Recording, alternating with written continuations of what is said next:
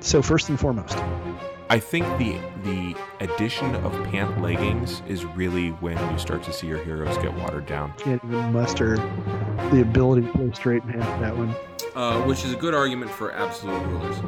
Everybody is going to get behind me. They're all going to love me, and my support numbers will go through. When you hang out with the hero, it doesn't go well for you. My grandfather Yeah. I took the cob and just slid it right through the bar. Oh, God. Okay. And that became the dominant way our family did it. Okay. And so, in both of my marriages, they were treated to that. Okay, wait, hold on. Yeah, rage haiku. How do you imagine the rubber chicken plant? My grandmother actually vacuumed in her pearls. Oh my God! It all makes sense. We'd had the sexual revolution. It and- might have just been a Canadian standoff. We're gonna go back to 9 11. Dude, get over it. Mm-hmm. Nobody understands what the Bill of Rights is supposed to be. Agra has no business being that thick. When the cultists win, we all win. This is a geek history of time. Where we connect nerdery to the real world. My name is Ed Blaylock. I'm a world history and English teacher here in Northern California, about to embark on a new job at a new site where I won't have to commute more than 50 miles each way. Very excited about that, but you all already knew that because this is like the third time I've pointed that out in the beginning of the episode. Who who are you? Well, I'm Damien Harmony. I'm a Latin teacher who is about to embark on a new job uh, in a new subject at the same site. Uh, but, What's the new subject? Uh, I'm teaching drama. Uh, what? I know. Everybody says too. They all say, Well, Really? Yeah. "Oh, yeah, I guess that makes sense." Have you not already been doing that? Yeah, it's it's a lot of that. But uh, yeah, uh, but that's that's kind of what I'm doing, and that's going to be the same commute. Um, but I am rapidly uh, transferring things from one room to the other. Uh, Oh, and yeah. I have books that are 60 years old. Um, No shit. Well, and those are just the history books. The, the Latin books I have are over 100 years old, which Okay. I'll get to keep those. Like like the Yeah. physical books. Yes, yeah. I have a lesson book from 1894. Um, I have a book that I teach myths out of for my level threes from 1925. And what's most chagrining to me is that it won't be 100 years old by the time I teach it for the last time. Oh, that sucks. It's a kick in the ass. yeah, but I yeah. will say that is the advantage to teaching a dead language. Yes, yes, you get So, old books. yeah. So it's cool. It smells like grandparents without the emotional abuse, or butterscotch. You know, so it's, nice. And you all hear uh, this this melodious baritone voice uh, in the microphone with us. You might remember him from last week's episode, uh, but just in case you don't, I'll do a little bit of intro. We're sitting here tonight with our guest Teo Morgan. Uh, who is a huge goddamn nerd? Uh, but we're gonna see how he's monetized that this time uh, because life is a hustle. Teo, tell us about yourself. What do you do? Who are you? How do you do? Yeah, I am Teo Morgan. That's T E O M O R G A N, and I am the host of a role playing game slash comedy show uh, called Diversity and Dragons.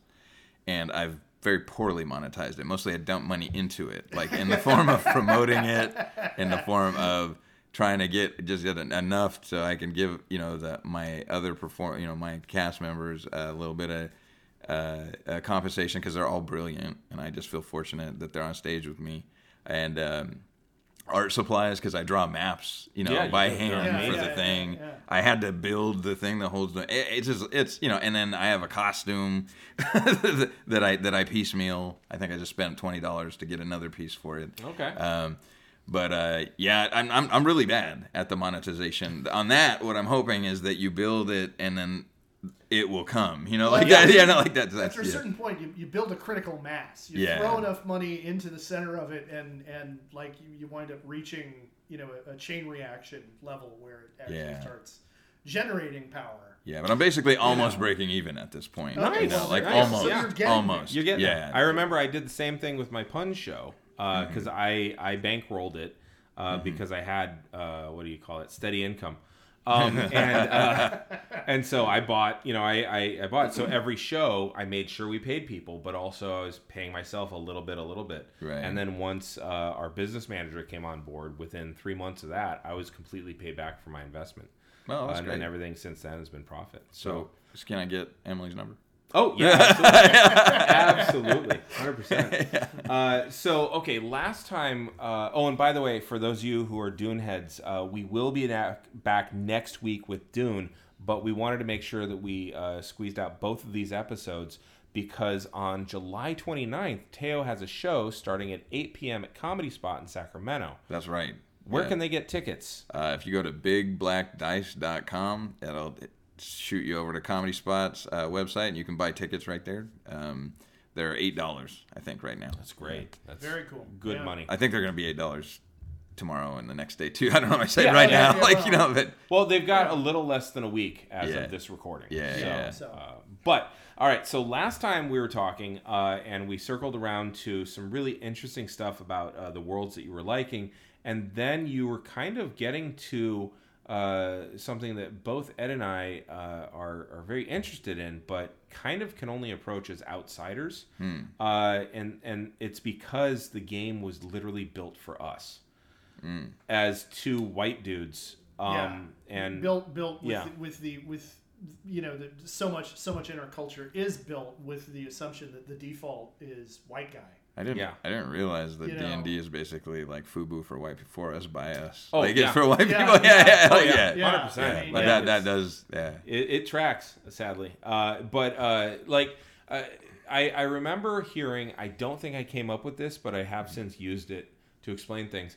Um, going through life while white is like playing on tutorial mode and being told that it's veteran mode.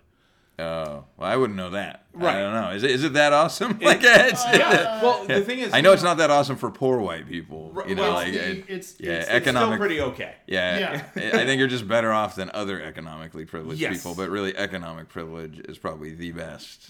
Yeah, form yeah. of privilege. Yeah, well, yeah. That's Yeah. that's going through with cheat codes. Yeah, yeah. you So yeah, Yeah. we're Oh, still. oh, I like this. There's a couple like that. levels of Yeah. privilege. Okay. Yeah. what is Uh, attractiveness was- privilege? Yeah, What's attractiveness privilege? Uh, I wouldn't that's know. a good Uh, question. Because that that's another one. Oh, it is. Oh, yeah, yeah, it well, absolutely yeah. is that I've Yeah. I heard mean, of. I mean, yeah. yeah. yeah. I'm niche in all the ways. Yeah, yeah. So it just it Uh, happens to be a big alcove for that last niche. And, and Uh, just just to give credit Mm. for for that that quote. Oh, yes. uh, the, the original line. Uh, John Scalzi, the science fiction author, is the one who said, uh, "White privilege is like going through life on easy mode." Oh wow. Oh, really? Uh, Okay. And then and then from there, hmm it's been it's been that you know, and the corollary is Right. too many of you think that like you're playing on veteran and you're Right. not. you know. Right. Well, my favorite quote about white privilege Uh-huh. is, and one I can get fully behind, because it, I think it applies to all white people, is that white privilege doesn't mean your life wasn't hard. It just means that being white wasn't why it was hard. Oh Yes. yeah. Yeah, Yeah. Definitely. Like, Yeah. yeah. and I think that a lot of people are like, oh no, like uh, they're they're they're treating me bad because I'm white, and I'm like, what happened? And they're like, they called me white. and I'm like, they they said, but they they spelled it W Y T. and I'm like, uh, what else? Well, well, I they- could just tell they think that I think things that I don't think. What do you think? Well, I think that black people, there's no racism. and it's like, Yeah. well, you do think the things. Yeah. that You so do- they, they you- told you they held up a mirror to you. yeah, They yeah. basically just They- held up a mirror and it says this is you. But They the- don't- and you didn't like it, and now you think you're being oppressed. Like, Hmm. have you ever Well- heard of living down to a stereotype? Because you're doing that right now. I think, like, I think like- speaking as a white, uh, I, I think that A uh, white. a white, A- a The white whites. people? the whites, as a person without color, um, I think uh, You're pink. yeah, I, I am Very. salmon. Uh, but uh, but speaking as a white, I would say that uh, white people one of the whites. Yes. Uh, white people tend to think that racism is name calling. Yeah, yeah, that, yeah. There's a person. the there- there's there's personal Right. racism, Right. and then there's structural racism. Right. My question is, Yeah. is if there's no structural racism, how Yeah. come the personal racism is so uniform? Right. Yeah, like I did a joke the other day that I said, uh, I said all these people Mm-hmm. who are mad about schools teaching uh, critical race theory are probably also mad that uh, Subway is teaching people how long six inches really is.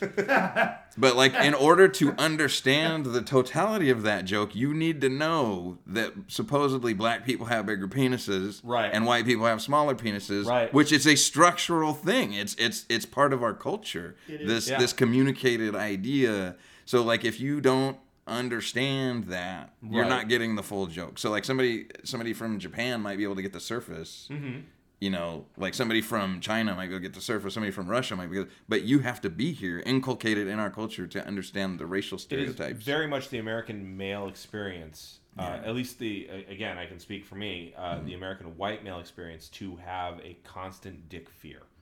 Uh, like it's a rare thing that I found a fellow white uh, who doesn't have some measure of dick fear, uh, and it's it's it's it's the weirdest. I, I don't like calling it fragility because fragility implies something is precious. Mm-hmm. It's not. It's brittle as fuck. Like it looks good, and then you just flick it a little bit, and the whole thing crumbles, and it's just incredibly weak. Um, well, I just want to say something. Yeah, The- go for the- Uh, as far as I know, Mm-hmm. the Morgan brothers, we dispel the myth that all black men are. yeah. I mean, like my, my oldest brother once said, he's disappointed many a white woman with this his high average penis. You know, like it's like he's, he's just she's like it's a little bigger, but right, right. not really. I mean, Right. I mean, Well, I, I also, uh, again, speaking for the white male experience, it is independent of anybody else telling you that it's fine. Like it, your experience, your explanation of of how you experience us doesn't matter. It's what we experience for ourselves, and that's it. Because there have been studies done, surveys done, where like eighty percent of women are like fine with whatever their members or whatever their Yeah. their Partner. partner's member is. Yeah. It's not the size, the girth, the length, or whatever that matters, and yet universally, men, uh, white men. Yeah. I, I can't. Again, I can't speak for all men, but Well, I just want to validate that Yeah. fear a little bit. Yeah. Okay, because I just read another study that was done. That was, uh, I think it was uh, over a thousand women. I think it was like seventeen hundred women, and they uh, they all said that if they're gonna have a one night stand, Uh-huh. they'd prefer the guy be hung. right. But Yeah. if if they're gonna pick a partner, then doesn't that's not as significant. Yeah, as, you a, know? as, a, as a priority for picking Yeah. a, a mate, yeah. like long term, A Yeah. partner. yeah, partner. Yeah.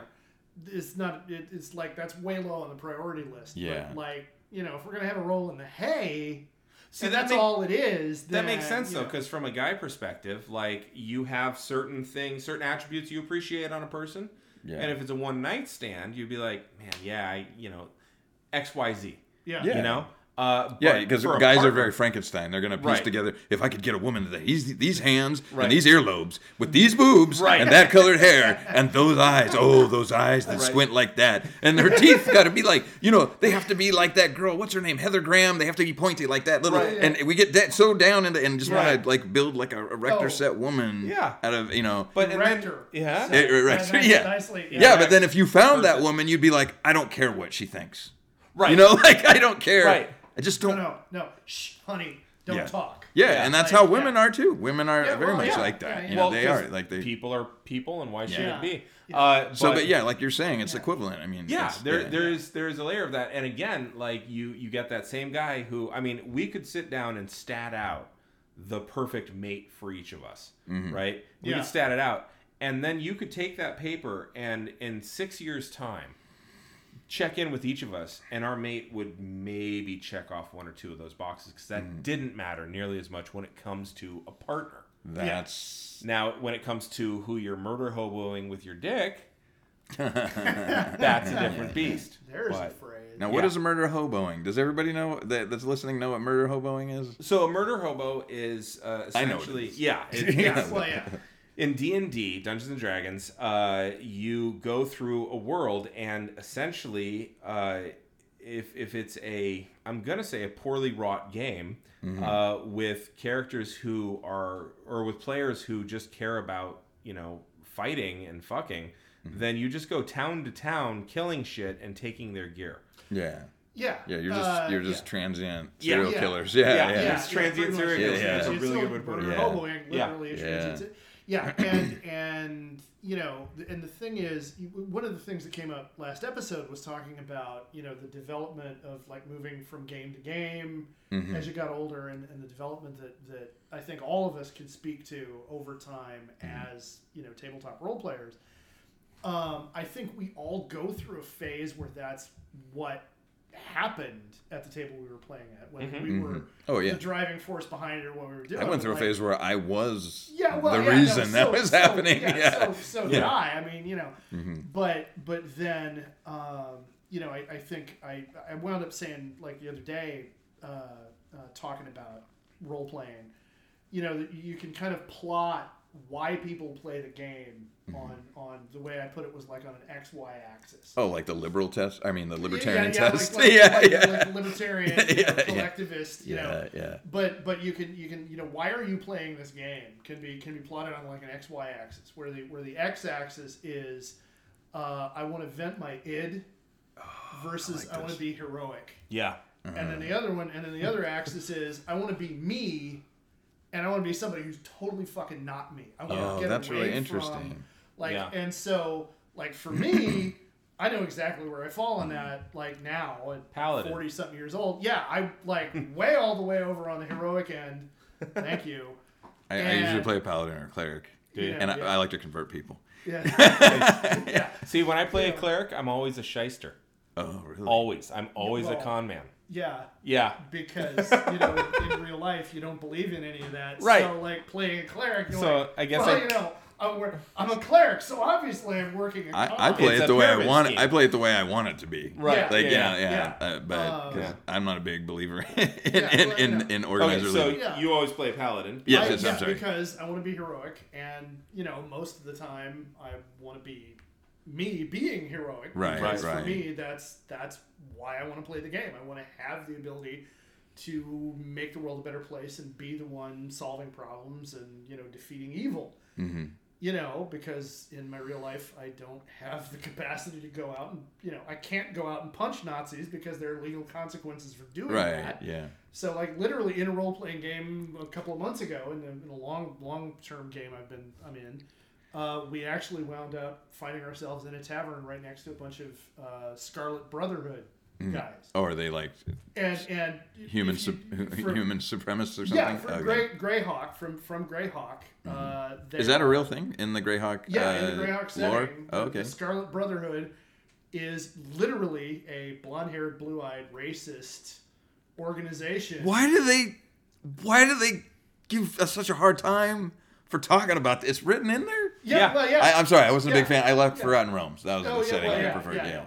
Um, but- and so anyway, we found ourselves next to a table with these these you know Scarlet Brotherhood guys, and my cleric because we're playing in Spelljammer, which is like D and D Mm-hmm. in space for those of you who don't know in the audience, and um, my cleric character is like, wait a minute, I've seen these guys before, and I made a religion check, and my my DM said, okay, yeah, no, there's Scarlet Brotherhood, and he and I knew exactly what that meant, and there were two or three people who didn't like at the table, virtual table, saying, well, okay, what does that mean? And in character, I explained to him, well, they're they're human supremacists, and not only are they human supremacists, but they're convinced that like this one group of humans is superior to everybody else. And our party bard, who's 11 Mm-hmm. uh, in real life, uh, says, "I'm going to start picking a fight." Like instantly, yeah, because he just knows it's because wrong. he just Yeah. knows it, Yeah. and and, and The literally, kids are all right. Yeah, and literally, and literally, it, and, and then out of character, I said, yeah, basically, they're they're they're fantasy Nazis, Mhm. and literally everybody at the table was like, okay, yeah, no, we're rumbling, like, like game over. Uh, I can't do that in real life because Mm-hmm. like I have I have a wife and a kid that like if I spend the night in jail it's gonna cause problems. So like no, I want that's what I want to be able to do. If if I'm gonna you know act out, that's the way I want to act out. For other people, I just want to open doors. yeah, well, yeah, That's says it. the monk. Yeah, so I'm a monk. Long, long, long story. but um, I and can give a short, short version. Yeah, but we, we were playing a competitive at a con game, and somebody rules lawyer, and and I didn't realize it was competitive. I just thought it was just a sprawling like fifty person game with four GMs. Uh, no, you're gonna win something at the end. I didn't know, so I played a monk. Love monks. Uh, we opened the door, and a group of people decided that they were gonna go in together, and they start shooting at us and stuff, and they were just like. God damn it. Okay, well, I open the door, grab my friend, pull him in, close the door. And they're like, well, you can't do that. I'm like, how can I not do that? Like, you literally go like this, grab like this. I'm like 16th level monk. I can do that. Like, no, you can do one move action and one attack action. I'm like, okay, so is opening the door a move action? Yes. And grabbing my friends an attack action? Yes. That's all I can do for this round? Yes. So you can keep just firing because you got four attacks per round? Yeah. Okay, next turn, I'm gonna pull him through, and then I'm gonna close the door. Well, you know, and they came up with a reason why I couldn't do that. Um, and and it, it was it was three rounds before I could open a door, grab my friend, clo- gra- you know, pull him through, close the door. And from then on, the joke became monks. Like I'm gonna have a big, big bad evil guy, and he's gonna have butlers, and every butler is going to be a monk. and so yeah, so Because that's what they do is open doors. That's what Yeah. monks, and, and that's literally all I could do in that game. And so that became the catchphrase of, "But that's what monks do." That's what monks do. So I that's they open the door all right, to so wisdom. if we're lucky. Yeah. Uh, so all right. So uh, d- did I step on what you were gonna? No, no. Okay. No, I think, but you know what's funny? I have an, Yeah. I, I, I was having an opposite story to that when I was a kid and I first got into this one campaign that went a year. I played this dwarf. He survived.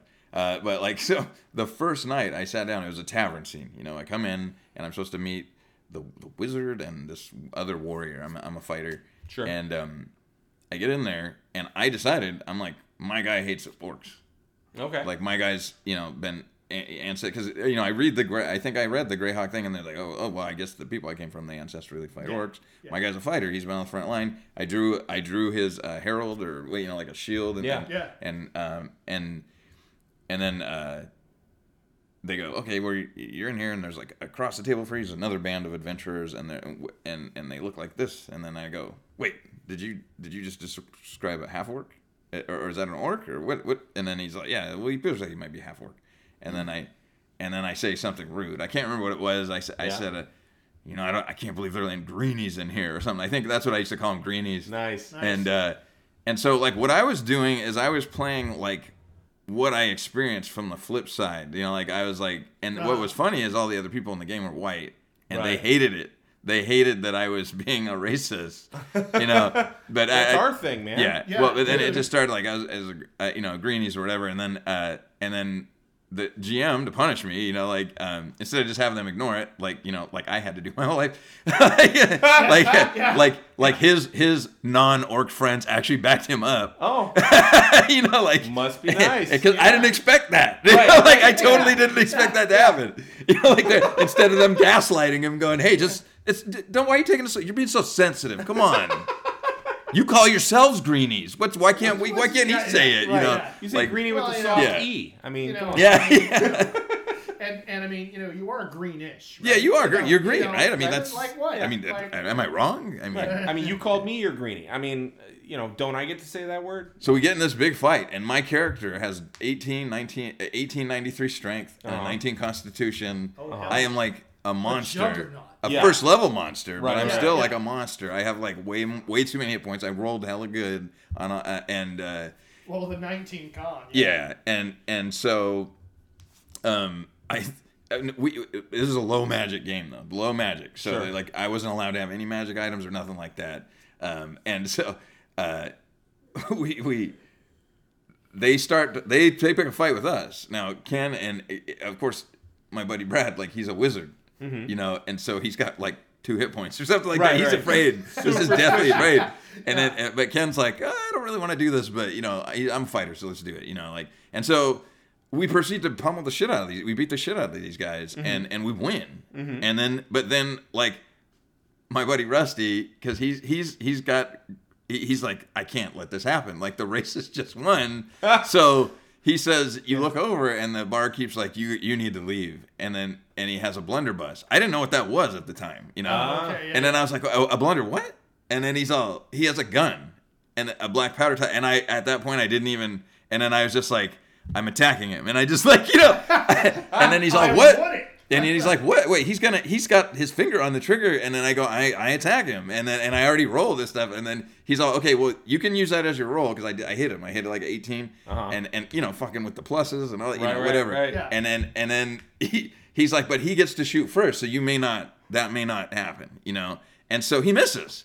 So then I like fucking kill that guy, jump over the counter, and then I go. And I, I remember I was in a friend's like I was like I was like oh I got a gun. I got a gun in D and I was so excited. I never had a gun in D and D. And this is a legit D and D game. I didn't copy this off anybody's character sheet you know? Right. like I, I'm not like cribbing cribbing fucking answers off of people. I got a real gun. And then I was like so I look all around. I look under the counter. Like there's got to be ammo right? Like what, he had it right here. Like and then he saw well he's got a he's got a, a a bag full of pottery shards and then another bag that seems to be full of powder.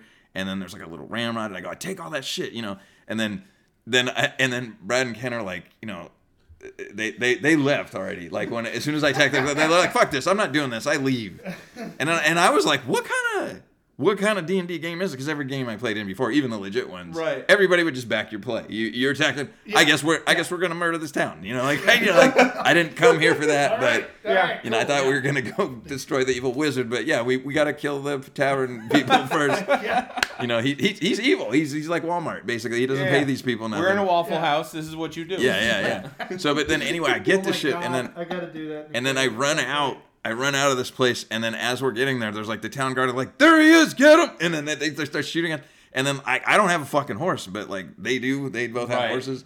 Th- Then I say to Rusty, I go, I grab, I grab onto the bottom of the rein, you know, like the the, the strap of the Uh-huh. thing, and then I just hold on to that and, and like pull like a fucking, I don't know, if I'm like Jackie Chan in Rush Hour or some Right, shit right. under a fucking under the horse, and and so I'm like grabbing onto that, and then I he's all, well, you got to make a strength check because he's trying to be a hard ass, but when I I swear between the age of between the age of like 13 and 21 20s straight 19s and 20s off of any 20 sided die i was the luckiest person now one two Right. i burned it out i don't you know but i i was Is that constantly ever a metaphor for aging? yeah, yeah, it is. Jesus. Yeah, dice impotence. But uh, Yeah. like it's yeah, it's like I, I was just and he was mad. He was 20. mad because like the racists. Right. Not only did the racists kill kill the guy, But the that- inversion of the yeah, racism. yeah, Yeah. won. yeah, and then I got away. So like, and and and the cops were actually going to help the the green guy. You know what I mean? Like, I, and, and, and I didn't kill any of them. We got away, but Right. like, Yeah. But yeah, then the next time I played, they were like, I, and then th- I was okay. I was fine. I got it. I had a gun. I, I chilled out, and then but then through the rest of it, he just had he just basically was like, I'm just gonna put you guys straight into dungeons where you can kill green things. you know? Right, And but then we'd get into these like we were in the caves of chaos, and we were in this one thing. We'd killed a bunch of hobgoblins, or or was it orcs? But we got to this room because you know some of those things were authored. They always tried to have a ecology and you know Right. Oh, ecosystem. yeah, in it. yeah, yeah. So we got to a room that was all like women and children, Mm-hmm. and then and then I was like, well, what do racists do? And then I was like, well, they're just gonna make more, you know. So Right. then I just like Nits started. make lice. I Yeah, killed. Yeah, oh, you beat me to it. yeah. Yeah. What was that? Nits make lice. Yeah. So I just I I think I killed the first woman, and then they they were like trying to stop me. And then, then I killed the second. I, I like it was all strength checks against them, Right. and they're like Yeah, weaker yeah, than me. yeah. And I kill the second one, and then the, and then I'm about to kill the kids, and then then Ken's like, dude, he's like, they're babies. and then I was like, okay, we'll just lock him in another room. And then that, but and then, but it was interesting because of the journey of Digris Gory, who's named after this character from a comic book called The Realm. Um, but he, it went from being that fucking awful, like just my projection of like this is what race, what you do to us. Right. Yeah. This is what you do to us, you know. And then all my friends, they were just like horrified that I would want to. And I'm like, I'm not playing this because I want to play this. I'm playing this like because I was kind of a thespian back then. Like I, Sure. I was like, I picked an identity for my character. I never attacked the party though. Right. Well, yeah. You know, that's the thing is I tell people if you're gonna be evil, and my guy wasn't. He was lawful good, but like. And, and because of D and D, I was able to get away with it Oh because I only attacked evil people. Oh my God. Because I did. That was the other thing is I you had had Brad. license. I, that's I forgot to mention that because I asked Brad. I go cast detect evil on them, and they were evil. So right, because I could just kill them. evil you know, races. that, that, Yeah, yeah. yeah, I, I could just kill them. Wow. And and and it doesn't affect my, uh, you know. Oh, and- I'm glad you didn't make it political. Yeah, yeah, yeah, yeah. so, but then, then I don't think I don't think the the barkeep was evil. I think he was neutral. But I, it, it, it turned out, you know, I, but that was after we didn't Yeah, detect, we didn't yeah. detect anything on him. But Um, but yeah, so then gradually Digger's Glory became like more, and then the the next kind of characters I started playing down. Every character I play, I like to do not do that anymore for one. Uh-huh. But like because of alignment in D and I, I that bothers me too. Like if there's an alignment in the game, Right. then oftentimes like I'll try, I'll like see if I can buy a helm of alignment change, Mm-hmm. subdue evil people, and then just put it on their head. Nice. Oh, nice. Yeah, because then take it off and be like, okay, we can't kill him now. Like I Right, do the right. I, I like do the opposite now. You know, like Yeah. um, but before I was like, this is what you're like, and now it's like, this is how it should be. Like, why are we killing everybody? Just everybody get a helm of alignment and just you know, like start, right. Yeah. you know, just start popping them on people. Conversion therapy. Yeah, and, Fix everybody. and in one game, I convinced the GM that uh, is it possible that whoever made the helmet of alignment change could make a helmet or, or, or a warhammer of alignment change. So I had this like buffed ass like half orc cleric that Right. would just go around, and his he his point was like he wanted to go to all the dungeons Right. or all the- whack a mole. yeah, any place where his people were and hit them to Right. get them like because I always look at it like this: if D and D says there's these inherently evil people, they are cursed. Right. Yeah. You know, that's not a good thing that you can't see the the the um the social function of altruism or and whatever. You know, I mean, even if you are like a inherently, you know, like pathological, like a psychopath. Yeah, I mean, we have therapy Mm-hmm. systems set up in the real world for people who exhibit sociopathic tendencies Yeah. Yeah. or psychopathic tendencies. Yeah, and sometimes you have to tell them the pragmatic the pragmatic reason they should choose Right. to do altruistic things. Right. You know, Yeah. and and But you and, can still get them there. and this brings it right back around to the world of comedy because you know, yeah, For, for everybody in the audience, uh, we there, there was there was a conversation uh, while we were not recording uh, about that. But anyway. yeah, no na- no names, but yeah, Yeah. I mean, there's you know, eh, Yeah. there's a lot of people that are self-serving, and sometimes their selfishness actually does them harm because they can't see the bigger picture. Right. You know, where they need to get along with people. You Yeah, need you these gotta play people. nice. You don't Yeah. like them, and you're mad that they did something, but you need them because they're Yeah. going to be in the same town as you, doing the same shows, and they're in the same business. And if you got to fucking fight them every time you see them, Right. That's not Yeah. good. Well, it's that that quote. Uh, we're trying to build a fucking society here. Yeah, yeah, Yeah, we're yeah, yeah. and and you know, evolutionarily, cooperation is our superpower. Yeah. Like that's that's actually like if you look at how we operate compared to other animals, Mhm. Yeah. like our ability to work with each other and build communities and be altruistic is what actually got us off of the plains. You know, and It got us off off of the food chain. Yeah, Ultimately. yeah, basically, yeah. Yeah. That's, Can I that's t- what you know. You can, but then I'm going to ask you a question because Okay. everything you've said is absolutely leading me to asking you this question. Okay, I don't know if this question. So let me say this real quick. That thing, Uh-huh. that that that uh, cooperation is our, you know, che- Yeah. is is our advantage, evolutionary advantage. The interesting thing about the cyberpunk game that I played with my buddy Sal, Uh huh. that was the first time I'd seen because he explained it a- after sometimes to me. I Uh-huh. was one of the only people interested in how he was GMing. Sure. What Sal would do, so one the first thing he would do is he, he never ran a module. He had what he called plot bubbles. So he had a book that he wrote all these ideas in. So and he told me his his theory is like, look, in most people that run a game, they'll be like, first you go here, then you go there, then you go here, whatever, and Yeah. maybe there's some branches off. I don't do that. I come up with a scene. I know you guys are going to get in a fight in an alley. Wherever an alley is, it can happen. Right. You know, Yeah. it doesn't need to be on this and that street. Yeah. Oh, sorry. You you went to Bleecker Street Yeah. instead of Broadway, so Yeah. you don't get to have that fight now. Yeah, like I don't like, and and then I was like, you know, like you know, yeah, like yeah. that, you know, Yeah. because I'm so used to going room A, room C, room, you know, Right, whatever, yeah. you know, and then You uh, have TPK'd for that. yeah, yeah, and then the other thing he would do is when he was like, because he'd have some like you know he'd have so many threads, like I said, he'd have you know you're going to go, you know, you're going to go get a bio illegal weapon from this guy, so then you could go use it on this cyber psycho.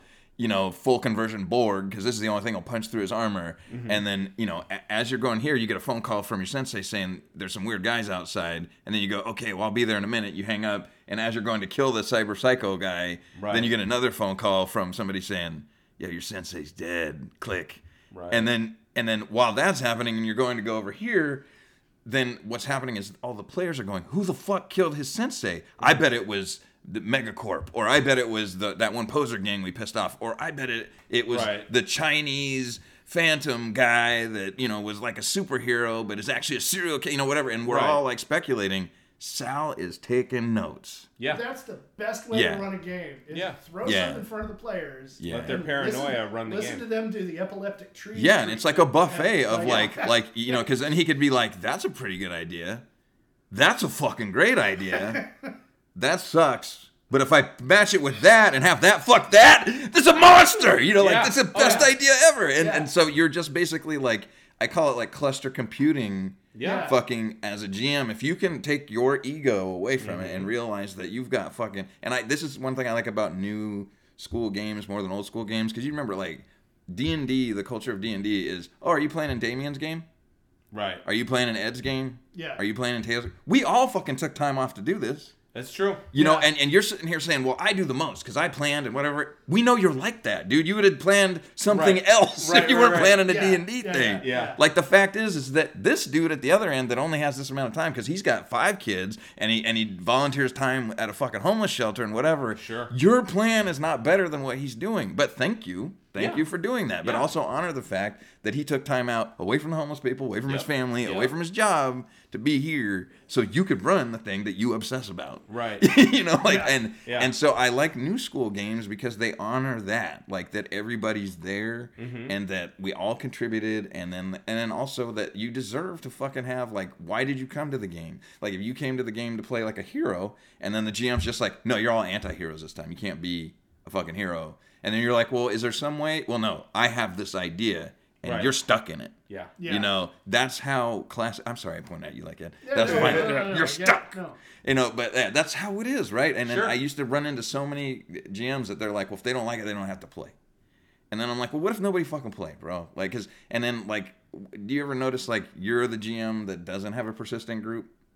Yeah. You know, like you want. Why does Yeah. everybody go away? Because you're a fucking narcissist, right. bro. Yeah. Like you know, like you. because it's a- no one wants to like this is a thing that happened in video games in the mm-hmm. early or in the late 2000s before the teens mm-hmm. was that uh, the the film directors started getting into the story making of a lot of first person shooters and stuff mm, and pretty soon you were just kind of it was no longer a sandbox you were just kind of On a in rail. the movie Yeah. It was it was like riding through having been to Disney World Yeah. recently. It was like riding through the Peter Pan ride. yeah it's like You know, Mm-hmm. you're there's a track here that you're Yeah. going to follow, and you're going to go through this. yeah oh and look yeah, your dissociative memory yeah, Like that was all the all the games. Okay, I so just, I just want to say this real quick. Okay, that just sorry. reminded me. I bought a 5e uh, themed game. It's Neverland. This guy published a book, and it's Oh. it's Neverland, but it's in a hex map, okay, and oh, and, nice. and it's really cool. I, I love the art in it. It's like very stylized, but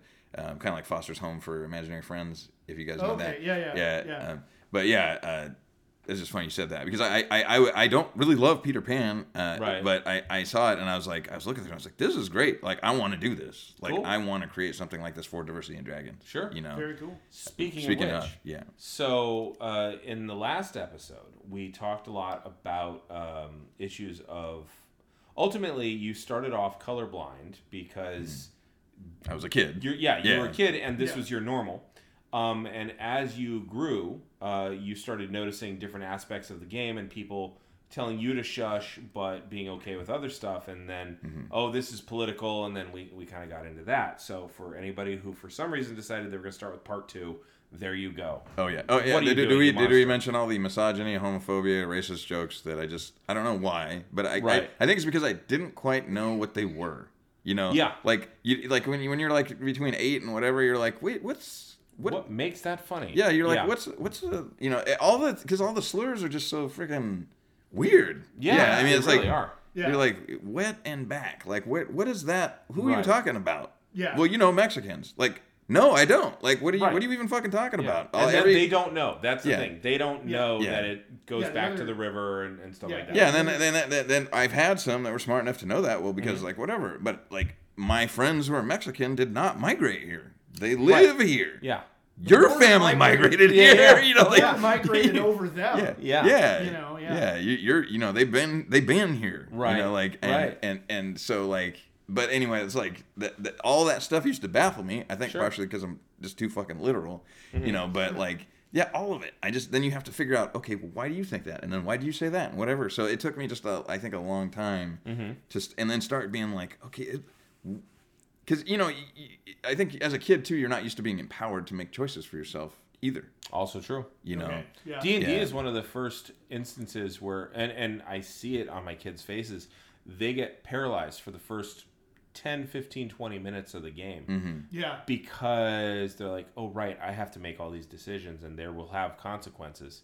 Mm-hmm. Not here is your prescribed cone of effect. You know, here you go.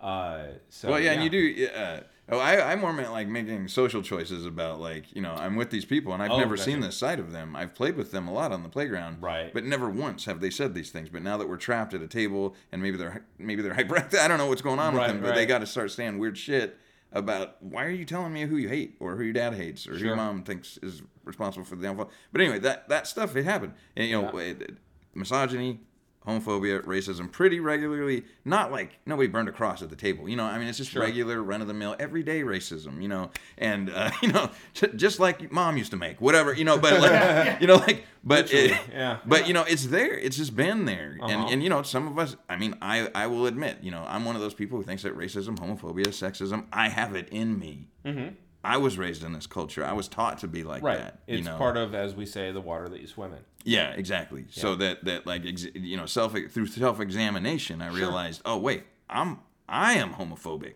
Right. Like when I hear that, they're not talking about someone else. I am homophobic. You uh-huh. know, I was inculcated into a society that taught me I call my friend, you know, a slur for gay people Right. Because they didn't throw the basketball right, or because they're crying because they skinned their knee, they're or late, or, whatever. yeah, Yeah. whatever it Whatever- yeah, it ju- is. because Yeah. they don't like what I like. You know, Right, whatever. right, you know, yeah. whatever. Just Yeah. for some reason that was okay when I was like very little. Right. But then, like when I got older, my mom, you know, had a relationship with a dude. He was he he would be by sometimes, you know, mm-hmm. like and when, I guess in dry spells or whatever. But they were, they became really good friends. Mm-hmm. And after they had dated a little bit, and then I I went over to his house. He played D and D. This motherfucker had hella D and D books. He had the I'd never seen the box sets. I'd only played Oh, the okay. books. Okay, But he had all the box sets. He used to let me play fucking I don't know if it was Bard's Tale or whatever, one of those old text. He had mm-hmm. text based games. When my mom and him would hang out, they'd have barbecues, and all his all his friends would come over. And that's when I was like, I was like, why are all these dudes here? Some of them are pretty, you know, like whatever, you know, why, why is he Sure. wearing makeup, you know, whatever. But it, it was a trip when I was a kid. So I, but I, I would be in the just the den, just being a fucking nerd, you Yeah. know, and they'd be doing their own adult things out there. But they were all hella nice to me all the time. Of course. And then when I got to be an adult, and, and uh, like you know maybe ten years later, I found out when he passed away from AIDS, like oh he's gay. Right. I never said that word again, and I generally won't ever say it because like that dude was like my he seriously literally was like my dad. My he did it like he got me a he got me two different bikes.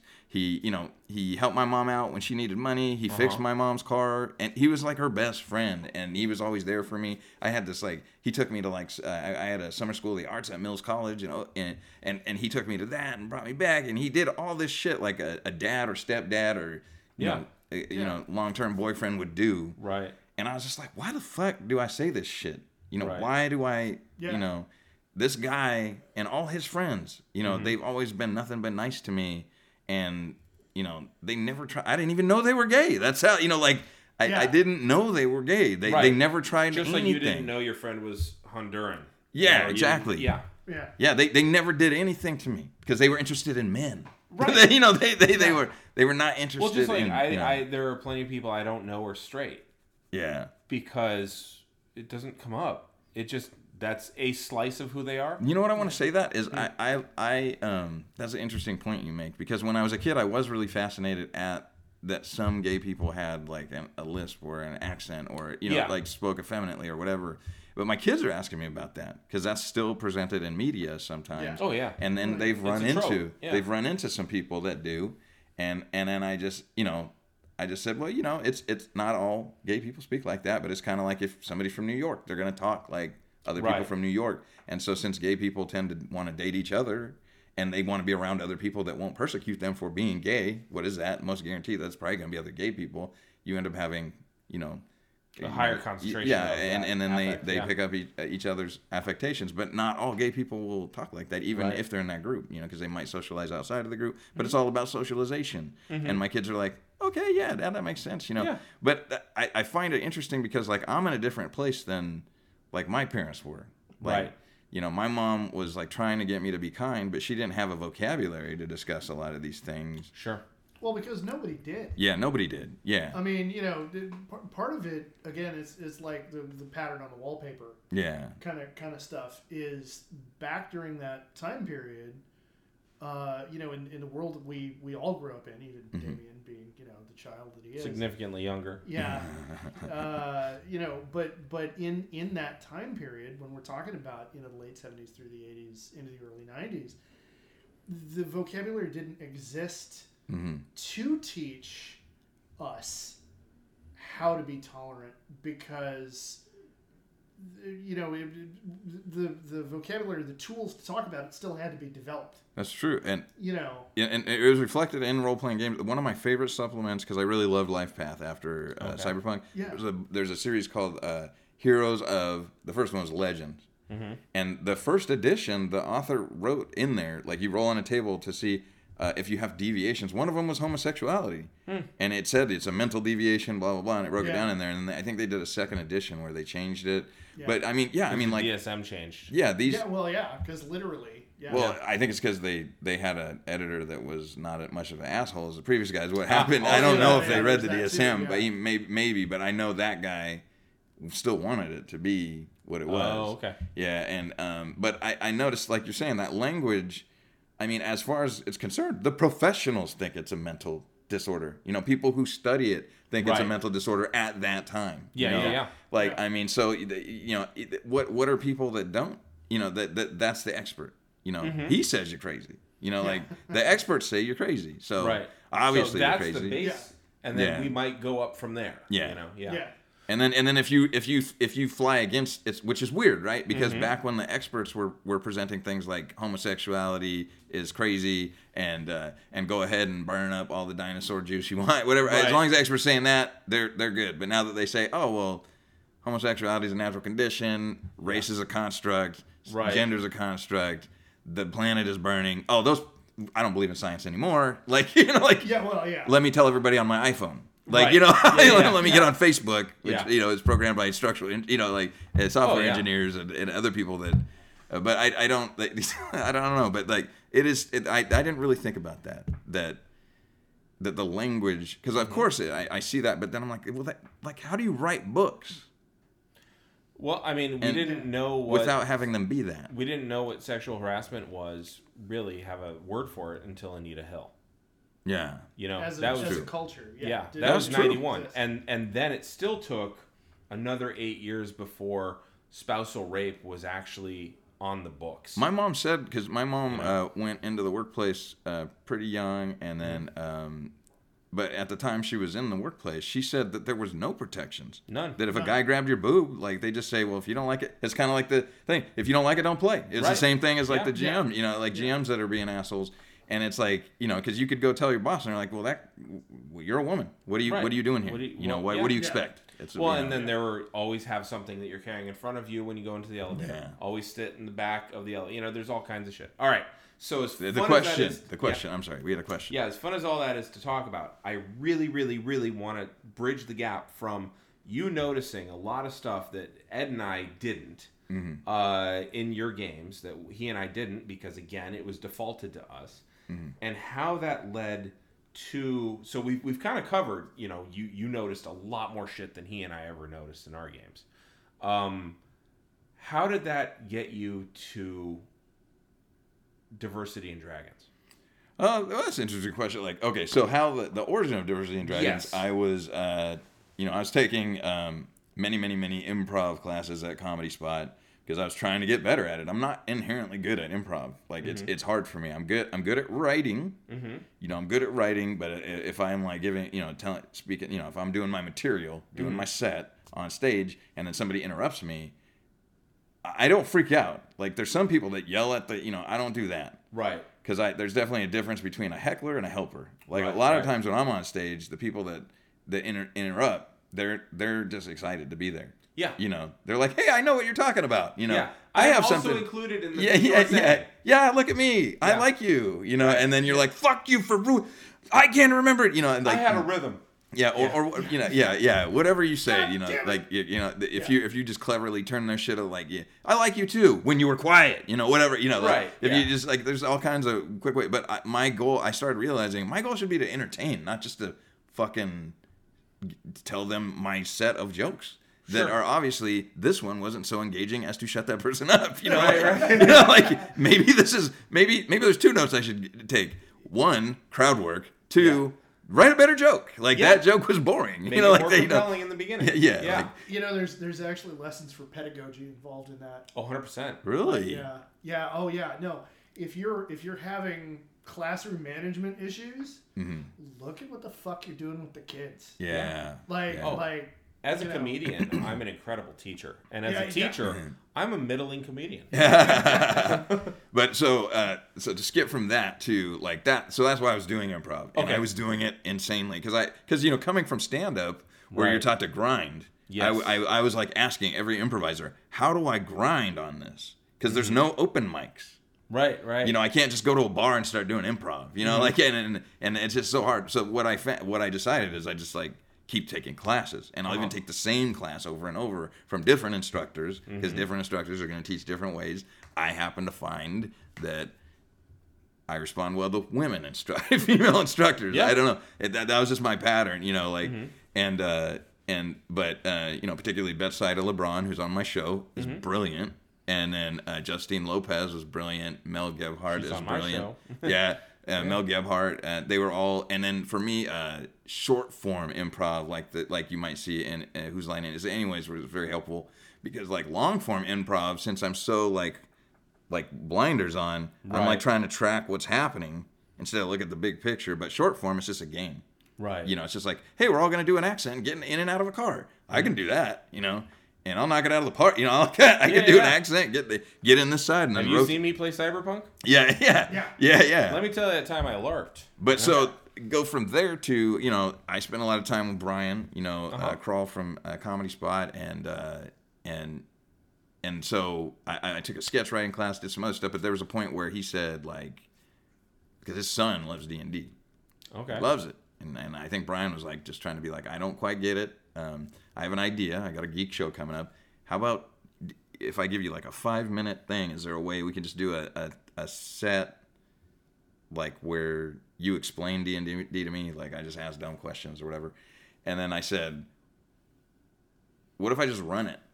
Mm-hmm. And then he's all, "Can you do that in five minutes?" And I'm like, "No, that's what's gonna make it funny." like you know, like, and so he said, "Just take take it. Okay, I, I trust you. Just do whatever you need to do, and then you know, uh, I'll just show up, and then we'll start with some questions, and then we'll get into it." Okay. So it ended up being take like taking like ten minutes, but basically, I, I I wrote this whole adventure where he's going from room to room, and the doors are closing on him like like a Irising. yeah, like irising on Yeah. him and, and the cavern walls and, and, and, he, he doesn't he's he's like a he was a halfling and he's trying to run through and whatever and he finally gets to this one room and then and then he gets uh, forced out and he and, and he's like out in the light and it turns out he got shit out of a dragon Okay. and then he sees the rest of his adventuring party there, you know. But that's what he was doing is going through the digestive system. Right. But Brian was great, you know. He's just like I was like, oh, here comes this other one. Oh, and there, inside of there, there was actually another. There was a goblin Uh-huh. riding like a small pig or something like that. Sure. And he t- and Brian when Brian woke up, the goblin took his shit.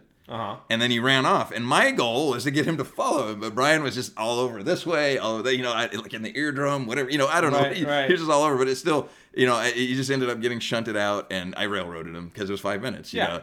But yeah, then after that, it, it did so well. You know, Brian said, well, people responded so well to that. I think you should pitch a show. So then I was thinking about that, and I was like, oh, I don't know if I got that in me. So I go in the back room, and I'm I'm uh, I'm just kicking it, and then Dejan is in there, mm-hmm. and Dejan just just had a killer set, you know, making fun of Spider Man, doing all kinds of because Right. he, he's doing geek humor too, but like you know in stand up, and Dejan's like, man, that thing you did with Brian, bro, like, do you think we could do that? You know, and he's like, you know, do you think they'd let us call it niggas and dragons? And then I said. No, they're not going to let us put that on the marquee, but that's why diversity is in it because I have a pet peeve about the word diversity, actually, Mm. because whenever somebody says diversity, they mean niggas. That's usually what they say. This, this, this play. I we need to get more diversity in here. Let's hire one black person. Right. You know, like yeah. this show is, is this show is very diverse. There's one black person in it. Sure. You know, like Yeah. you know, like, Yeah, like, yeah. I- Yeah. you know, and and uh, we if if we can make the school more diverse, you know, let's get a black quarterback. You know, I don't know, Right. like whatever. It's just Yeah. like they, and it and so that's why I, diversity popped immediately into my head. Then I go, then I go online. I remember I, I off off the off the show. I was telling you guys I'm in these all, all these Facebook groups for games. Mm-hmm. I put in all these D and D groups and Fate groups and Savage World groups. I just posted this thing. I said, "How do you guys feel about the word diversity?" Every D and D group, except for the ones I'm currently in, which is like three, I think, or something. You called the herd, basically. Every D and D group Uh huh. took that post down because it got so much flame. Yeah. Really? Yes. Oh, because you were bringing politics into their no. beloved. Well, what D&D. it, what I realize in these groups is Uh-huh. that that they're so inclusive that they include every fucking troll, alt right asshole, whatever in there, and they don't want to rock the boat. So then the mods and the admins are dropping these posts at they're they're killing these posts because they have to monitor them so much.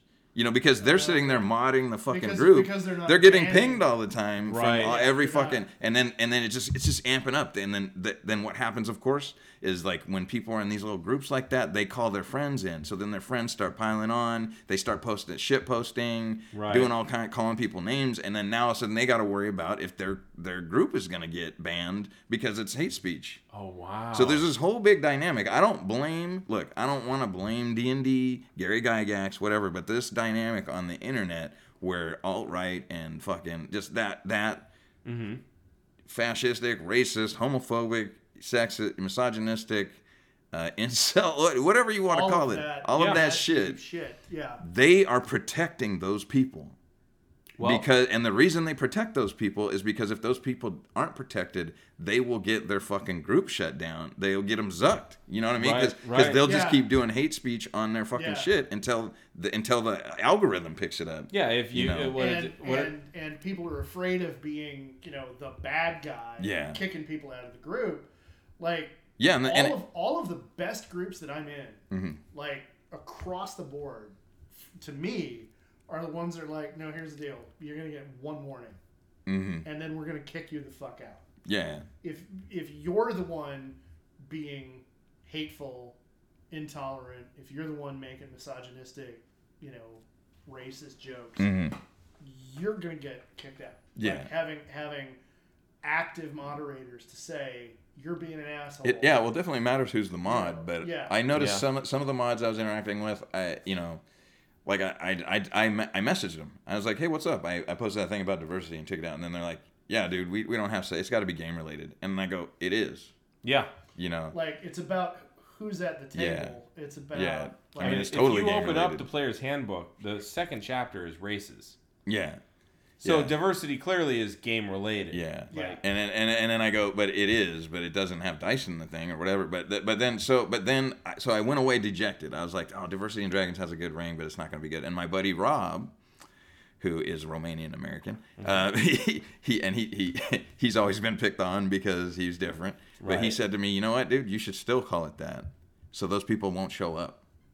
Oh, Yes. That's gatekeeping- genius. It is genius. The gatekeepers. I and I had to talk to Rob, somebody who's neurotypical, to, to get that because like that didn't occur to me. I'm like, I want to make it what it is, you know. I, I want to make Right. it what it is, and I want to make sure people can cut. But then that, when he said that, I was like, yeah, of course I don't want those people there. Right. They're gonna scare away the people I want there. right. yeah. And I and I and, and I don't mean to say that diversity in dragons is a thing because it's not a thing that I did like so that only people of color and and and people on the LGBT uh, spectrum and, and and you know it's not just for it's for anybody that w- that recognizes that having many many voices makes a better product in the end. You know, like. Yeah.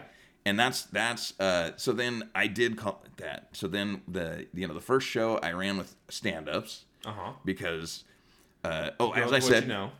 I forgot to say on the same geek show, Emma Haney was on the same show. She did a set, and then so she she came in and she said, "Teo, that was really cool. Like, can can I do that?" And then I was like, oh my god, because and between Emma and Dejan, these are two lineup. of my favorite comedians, and this is my favorite on Yeah. TV anywhere. They're two of my fucking favorite comedians, and I and I just happen to know them, and then I'm like, they're gonna be in my fuck. Yeah, we can Yes. try it. Would you? But would you guys mind playing together? That would be hella cool. And then um, she's like, yeah. And then I said, are you? Oh, Dejan told me I've always wanted to play, but I never knew anybody who played.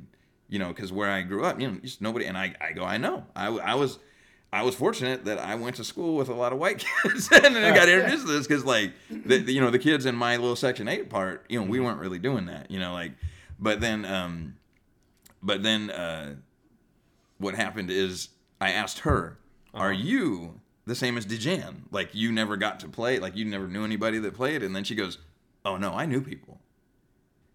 There was all kinds of guys that played at the pizza place I worked. They were just creepy, you know, like Right. like I didn't feel safe with them. I feel safe with you and Dejan, Right, you know, right. like Yeah. yeah. And then so then I asked Jason Bargert, who you know because Oh, yeah. yeah, uh, he's on the Punch Show all the time. But Jason Barger, uh, Jason B is like one of the only comedians who treated me like a person when I first started. Everybody else is just like, why are you wasting our five minutes of open mic time? You Oh, know. wow. But Jason, Yeah. you know, he was pretty new because he he came from North Carolina and Mm-hmm. and he just didn't give a fuck, you know. But so um, I and I the thing about Jason I say is Jason is important because I need somebody who's as Latino as I look. Because you know his mom's Puerto Rican and Right. dad is of Irish extraction as well. Um, but yeah, that kind of and then that kind of blocked it out. You know, like I had the you know, I, I was like, this is this is gonna be good. But then the reason the show evolved a little bit is actually because of input from uh, Dejan and Jason. Because I was trying to. The, the, the thing is, is as we know, it- we Damien and I know, stand-up comedians are good at burning down anything but themselves. To you know, Yes. like if they're if if you're not getting the laughs, you're gonna make fun of this person, that person, whatever. they're You're gonna take down, focus. take something Yeah. down. Yeah. You got to take it down. So then I noticed that a, a really regular mechanism was to make fun of me or make mm-hmm. fun of the game or make fun of, and it was funny. It just wasn't the what I was going for. it wasn't immersive either because you're constantly pulling people, you're pulling the audience out of it. Yeah. You're, you're getting meta in a way that is inherently deleterious to what you're trying to do. Yeah, and decisions weren't getting made on the part of the characters. Right. So the characters are just basically on hold while Yeah, everybody while on stage is like servicing Right. like Yeah.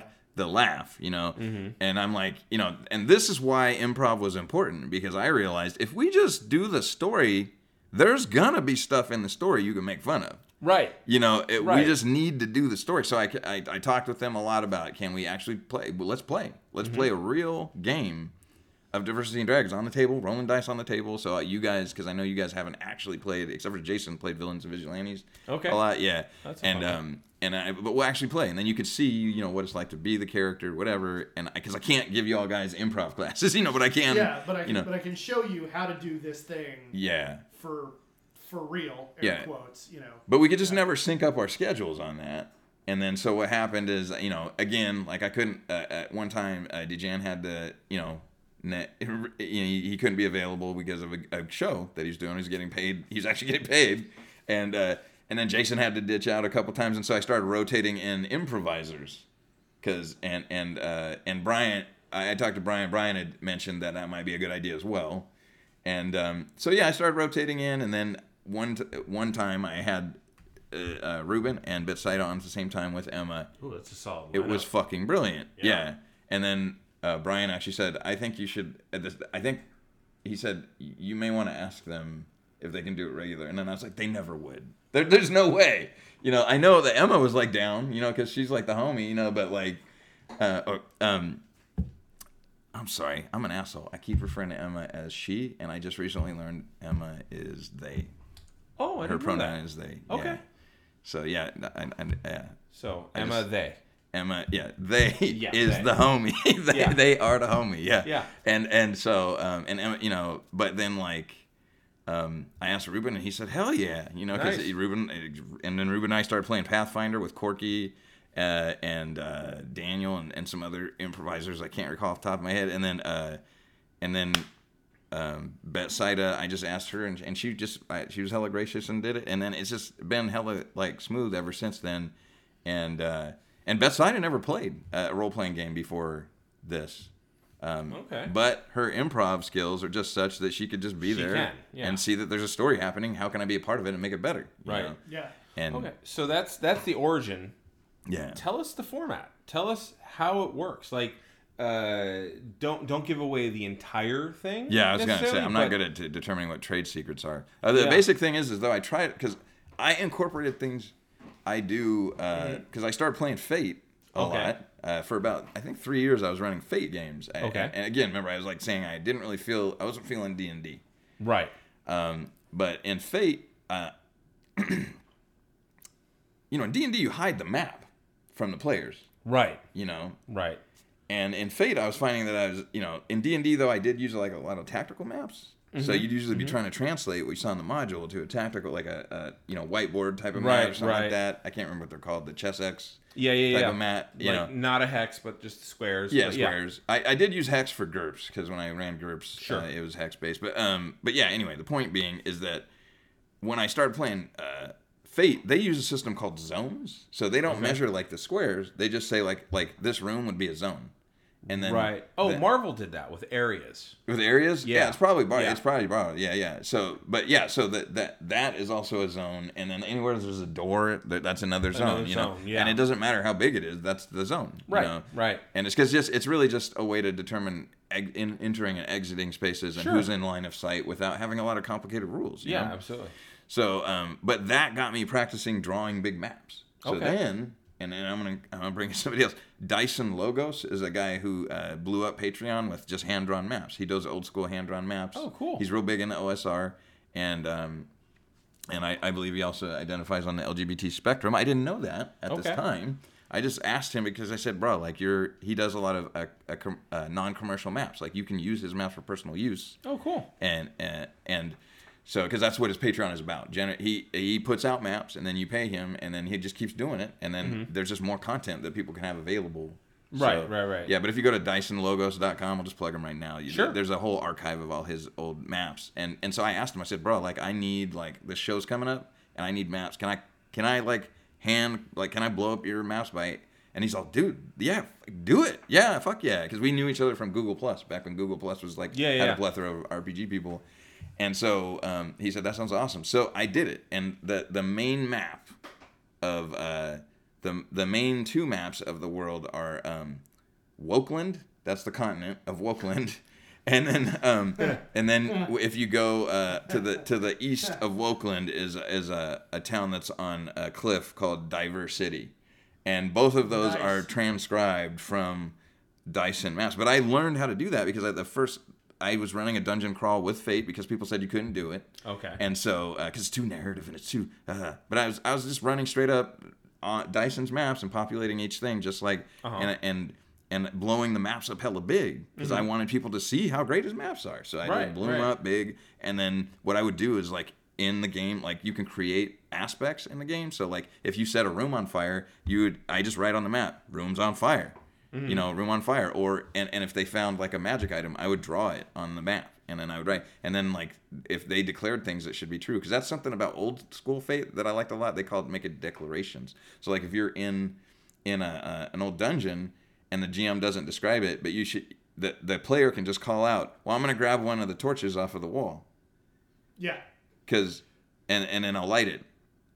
It makes sense, right? Yeah. The GM didn't say there's a torch there, but why do you have to ask? Right. Yeah. Yeah. just say that, that there would be a and then the gm can then say and this is something i learned from GURPS a lot of the GURPS uh, Uh-huh. gm advice they said just let the like if you're in a dungeon and the and the, the player goes oh, i'm gonna go um, chip one of the flecks of granite off the wall and then and i told all my players i would always tell all my players this but there's no mechanic in GURPS and I'd say, you could tell me there's anything in the world, and if I don't like it, I'll just say, well, you go to chip off the granite, and you actually realize it's it's it's slate. I'll just Yeah. tell you what Yeah, it I'll is. just- You Yeah. can you can yes and or no but. Yeah. Yeah. Yeah, but but you know, why not just say it's granite? But the reason I might be saying it's slate is because that's important to the Absolutely. Yeah, if yeah. there's an overriding plot Yeah. reason why you can't grab a torch Yeah. or why I need this to be more difficult for you than grab the torch, Yeah. then I will get it there. Yeah. But if not, then yes, you grabbed a torch. But yeah, I could Yeah. uh, just easily say, well, you know, you you you're looking in the hallway, and it turns out, you know, this you're right. This your experience, you know, adventure. You've been through a lot of dungeons like this. This this hallway reminds you of this about several that were designed by the same dwarves apparently, mm-hmm. but they don't. They must have not got that add-on because like there's just a table in the corner, but there's a, a lantern already lit. And there's a, a, a an ogre asleep at the table as well. You know, like then just like yes, yeah. and you know, like Or yeah, you yeah. see broken sconces. Yeah. yeah, whatever. Yeah. Yeah. Somebody's somebody's been through and intentionally broken this. yeah. Why have they done that? That's Yeah. a good question. Yeah, Yeah. yeah. But I well, I tend to like I I go way over the top. Like Yeah, I, yeah, yeah. I'll just do it like a long riff, and and and uh, part of that is railroading because I just want to get to the ogre. Yeah, you know, like you no, know, hey, and the ogre, he wakes up because you you know you you just reach for this thing where you're supposed to, and you scrape the wall. But anyway, Yeah. Um, but the uh, Okay, so you got the maps. I got the maps. Okay, so uh, I, I wasn't done with fate, but like so. Yeah. One, one more thing: the declarations. That's called a declaration, and that thing should be in every fucking game. There should be a mechanic that just explicitly in the book says players can make shit up. You know, yeah. because it's I I I feel like that that takes what I learned from Sal, and this is where I drop back to cyberpunk. Mm-hmm. Sal, listening to all of us in our conspiratorial mindset, was really kind of doing that already. Yeah, he like we were saying Oh, things, yeah. and he's introducing them, but in secret. But if the players just know they can do that, then they will do it more often. Yeah, and know? there there is a, a thing that happens. Again, I, I game I game master for my my kids who are uh, eleven and nine now, and they sometimes get risk averse because their characters are too precious for them or, or whatever. And I always tell them like, look, you are if you do nothing, you aren't heroes, and what's the point of playing? Mm-hmm. Uh, if you do something and it kills you, at least you went out a hero. Now that's two ends of the spectrum there, but also like if if if you just sit there and you're worried about protecting your precious character, you know, and, and I I said this to my my kids fairly frequently. Uh, a boat is safest in the harbor, but that is not why we build boats. And you know, depending on their level of frustration, they're like, "Yeah, yeah, okay, we'll we'll get moving." I just got that. you know? I'm sorry, it took me a second. no, it's yeah. yeah. uh, but it's it's it's very much you create D and D absolutely came from an adversarial. Uh, very rules are rules as written, and if you're not trying to kill your players, you're not doing them the good service. Yeah, like, it comes so many- from yeah. that, and therefore people become risk averse immediately. Hey, I got a question for you. Yeah, Um, I well, it's not even a question. I, I, that was a lie. Um, but like, so I've been working on this thing. I'm probably going to introduce it if I publish Yeah. And Dragons. Uh, because I like I, I think I did tell you I want to make it more crunchy than the stage version. Yes. But uh, a, oh, we already talked about this. This is exactly what I talked about. But I'm just going to say it here because I think everybody should do it. Okay. Don't don't make zero hit points. Uh, don't make zero hit points death. Like make Right. zero hit points lack of agency. yes, Yeah, Oh, and yeah. then and then Well, consequential. Yeah, because you you've been talking about fate. That's Mm-hmm. that's what happens in fate. Is like you you have the option of either saying, okay, well, you know, you took me out. yeah. This is what happens. I'm I'm you know comatose in the hospital. You know, Right. lost a limb, whatever. Or no, no, no, I'm dead. I'm dead. Yeah. Like you know. Yeah, the player gets to decide. Yeah. Yeah, But you know. This is how I wanted to die, or I've still got more left in the tank. How about we do this instead? But I'm gonna, I'm gonna. I had this moment, like an epiphanal moment for myself. I'm not trying to say it's really super great, but for me, my style of play to integrate the fate that that mechanism from fate into D and D, super easy. Don't need to change any mechanics outside of this.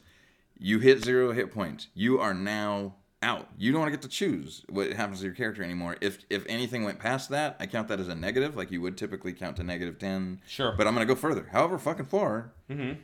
And then that thing is an injury. It's the injury that did you in, that, Right. that put you on the ground, and you write that next to one of your stats. Sure. And as long as you have it there, you have to roll at disadvantage against that stat. Okay. And you heal it normally with healing spells because it's a wound. It makes sense now, right? Yes, Because it's yeah. not Yeah, just yeah. hit points; Yeah, it's yeah. a fucking wound, and the wound is that hard.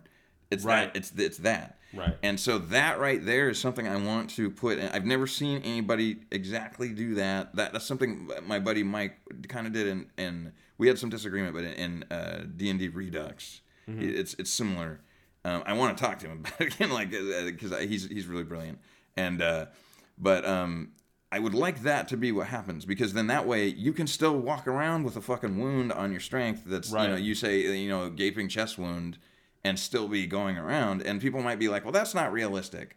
Well, Neither are goblins. Yeah. So- well, it's not realistic to take 99 hit points when you have 100 and just have one Right. left, Yeah. and Right. you're you're fine. Yeah, like there's that. no, there's no, you know. there's- yeah, it, it's not realistic to get into a fight, get beat up, and not be limping Yeah.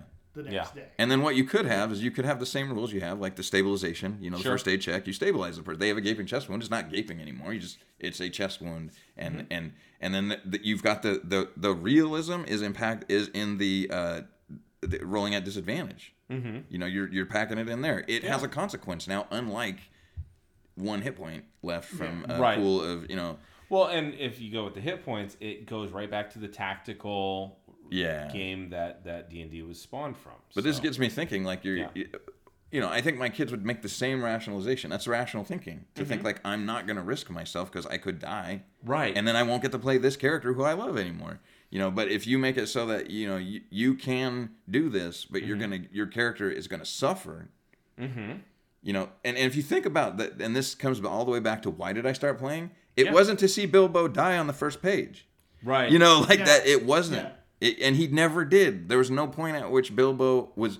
I was never afraid for Bilbo's life. I was like, what's gonna happen next? how's he gonna get out of this? The reason I love Yeah. Conan the Barbarian is because he lived. right, you know, like Yeah, that. yeah, that that yeah. was short. You know, like I, I, I, and and you know what? What I loved even more is what fucking James Earl Jones did to him. yes, Because that movie isn't about Conan. It's about Thulsa Doom and how fucked up he is, mm-hmm. and and how dope he is at the same time. You're like, Right. right. that dude's smooth as fuck. You Yeah, know, like, yeah. He made that woman jump off the thing. That's that's how smooth his tongue is. Right, right. He's like. He's like the the, the the the the the highest level pimp in all of Hyboria, you know, like that.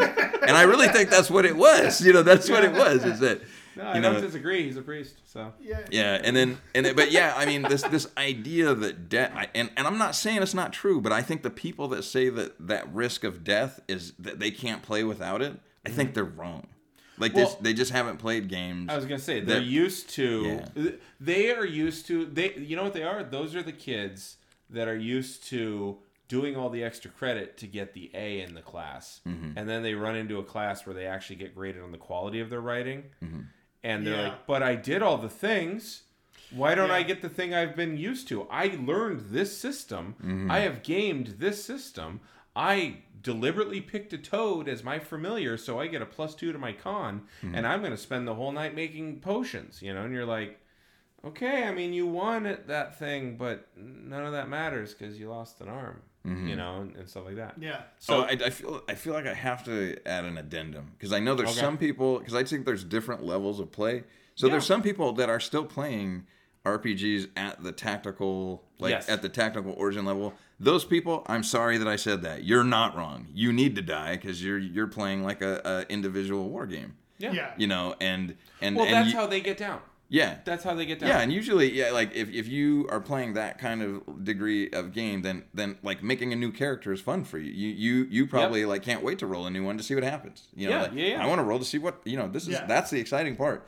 So I don't mean to say that that, that that doesn't have a place in gaming. I play like that sometimes, but Mm-hmm. if I'm running a game, that is not why I'm running the game. And when I volunteer to play a game, my greatest hope is that my friend Sal, he's passed away, but Okay. if that I hope he's possessed somebody because we never died in his game. We just suffered immeasurably compared Right. to any like dying is not any it's not shit. Yeah. If you play Cyberpunk and this this arm is cut off and this one's wounded and you took a wound to your chest and this and you can't do anything you want to do. Right. I can't do any. I I mean, they saved me. Mm-hmm. They, you know, I'm not dying, but I can't afford. I can't afford a cyber limb yet. I got a cheap ass one that we ripped off of this guy, but then the Ripperdoc gave me herpes. You know, whatever. Like, Right, you know, right. like, Yeah, yeah. like it's it's just like his game was so fucking gritty and hard Mm-hmm. that I'm like, dying ain't shit, really. Right. You know, like Yeah. I mean, it's not really anything. You know, and that's what Fate made me think. Because Fate's cool in that Fate doesn't get as like crunchy as Cyberpunk, but they do a similar thing in that, like I was saying, they have uh, consequences. So you Mm-hmm. get your there's there's like I can't remember them. There's like mild, moderate, severe, and if you take one past that, Mm-hmm. it's it's extreme, and that extreme one replaces one of your uh, your aspects, your normal aspects. So you might have a uh, like an aspect that's like can see in the dark. Well, that's that extreme one might be that it fucking took out one of your eyes, you know, and, Right. and it replaces can see in the dark, you know, or something right, like right. that, you know, like Yeah. And uh, you know, but you you get to pick as the player. Sure. You know, you get to pick which thing you you get rid of. All right, back to diversity and dragons though. Okay. Okay. I'm sorry. That's the long. That's the Yeah. long vision for diversity and dragons to kind of incorporate like new school and old school. and to make it a publishable Yeah. game. Now, what? So I'm, I'm gonna I'm gonna hang on to that part. What is your goal in in publishing that? Like, why do you think that that adds a good to the gaming world? Well, because th- there's a lot of there's a lot of things. So, so a lot of people are here publishing games and and, and, and advocating for diversity in gaming and mm-hmm. whatever. But like, I think one thing a lot of gamers don't want to admit is that there's just social dynamics in, in the mechanics of the game. There's mm-hmm. social dynamics in our culture of play, whatever, and these things are not welcoming. You know, and then further, like how we socialize impacts how people intersect, right? Because if Right. you know if you're if you're hanging out like if you're just a regular, you know, like we I I had a a buddy who's a plumber, you know, and a buddy who's uh, uh, works at UPS, and and we uh, and and I met them because I knew this guy from doing movies with this other guy, and I'm just meeting all these guys, mm-hmm.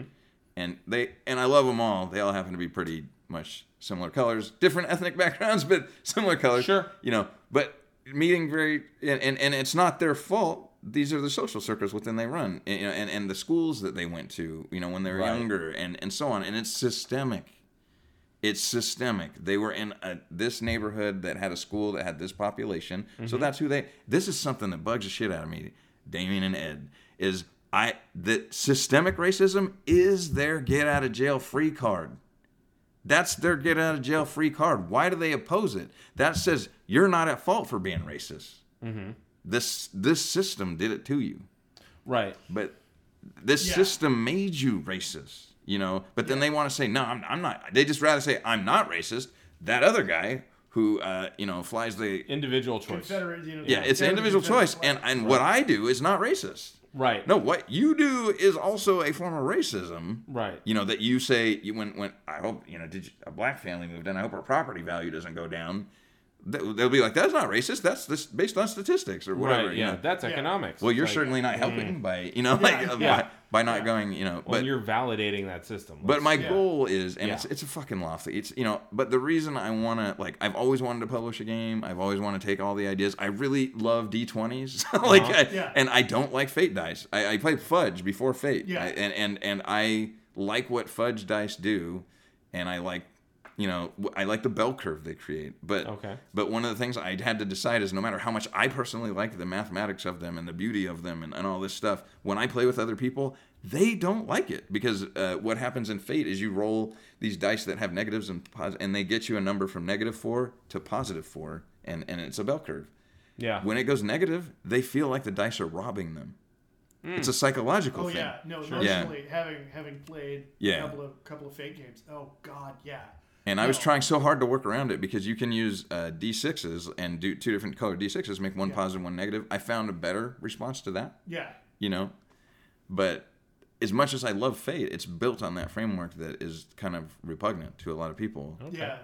yeah Yeah, the dice the dice are, are a turnoff to some folks. yeah and they're really Okay. they're really strange there's no numbers on- they're six-sided but there's no numbers there's two blanks two minus two and i love it I, so when i played fudge i loved that shit that i started just playing fudge because you could do so much with that Sure. and you can't you really can the other thing i love about fate and fudge is it's fractal so like it, what you can do is like in it you could for a uh, uh, and I'm probably gonna borrow this shit for like a dungeon. I don't have to fucking stat every fucking monster. I could say goblins in this have great attacks. That because you they had words and they uh, they equated to numbers. Sure. they, they they are great at attacking. They're superb at you know trap building. You know whatever. And and that's just for every fucking god. This dungeon has that. Or you can just write. You could make it a, a more of a macro a macro. Goblins, great. Whatever they do to you, Right. It's great you know and, and it's like how important are the goblins you can decide in a fractal manner using the same system over and over and over Okay. you know it just makes it easy to wing it and that's what i want i want the game to be fucking easy Uh-huh. to play i want it to be easy to get into and i want there to be some platform where people know if they're playing that game Mm-hmm. that diversity or, or inclusion that's a better way to say it inclusion is a uh, inclusion dragon doesn't sound good but inclusion is important to these people you know whereas if you play d&d you never know what you're getting right. into. Like Yeah. you ran into yeah, a time lot. and time again. Yeah, sometimes I run into a D&D groups. It's like, no, we're not all like that. I want a game where if you play that, you know nobody's like that. So, like your You friend know. told you, keep the name diversity in there Yeah. because it'll chase away. Yeah, and hey, if if these assholes start playing Diversity and Dragons and then they show up to places i i and they're like, "Oh my god, this was really fun," you know, like yeah. I, I don't know Then- why I then hate you guys, you know, like. pop the, the hell of alignment Yeah. change on their heads. But that's why I want to publish a game. The reason I have the show is because I, I think it's I, lo- I love stand up comedy. I love stand up comics. I love well not all of them as we discussed, but Yeah. I love improv. I love drawing maps. I love running games. You know, like so it's like this show was like the like it, it's the only thing I can do that incorporates all of those things. So Sure. that's a passion thing. And I just happen to have this other thing that I is a is a value, I guess, of mine that I've attached. And um, so but the wider if I can get myself out of the pit of hell that I find myself personally in my life and get myself to, to publish it, that would be my goal. Is that to create this game where people just know on the it's on the front, it's on the cover. Mm-hmm. We, we didn't just put a bunch of pictures of black people and Latinas and whatever in, in boob armor in here. Right. You know, th- th- this is who we want playing. You know, we want these people playing, and we're not just going to do it by saying, "Hey, look, you're in here on this page. Don't Right. look at who wrote it." Right, you yeah. know, don't don't look at the contributors or the play test. You know, I'm not saying Right. yeah, I don't know how far Wizards of the Coast went with play test. You know, but I do know that that like there's been some Not far problematic. enough. Yeah, well, and there's some problematic individuals that got kicked off. Of, they're not in the book anymore because they were consultants, and then they got found that they were, you know, uh, alleged. shitty. Yeah, Yeah. alleged like sexual abusers or whatever. But anyway, Yeah. that's why. Thank you for asking me, Damien. I think that helped appreciate me synthesize it. I'm going to play this. out. I'm going to record it. I'm going to snip this out. I'm going to put it on my phone. So every time it rings, it's like I'm doing this for this reason. I'm like, that's right. you know, don't forget it. No, that's a that's a good goal. It sounds. Uh, I mean, fuck. I hope it's doable. It, Yeah, well, yeah. Well, there's only going to be like five people to play it, but you know, that's those five people. they're going to be the Well, you people. know. Gary Gygax started with printed paper that was, you know, Yeah, bound you know, for yeah. fifty bucks or whatever. Yeah, but my goal would be, of course, to make a system that I really enjoy playing and I think is good. Right. Well, yeah. Yeah, I mean, and- with anything you're going to do like that. Yeah. I think that has to be a default setting too. Like Yeah. it, it has to be a good system because now we live in a world where all these systems do exist. Hmm Like Gygax had it easy, Yeah, oh, yeah. you know. Yeah. Whereas now it, it has to be a system that's Yeah. good because you're gonna have so many people be like, well, if it's a shit system, then I don't care about the thing, and I'm already Mm. either pol. It's it's a polarizing name, which I think is I I'm always a big fan of polarizing things because you can see where people line up.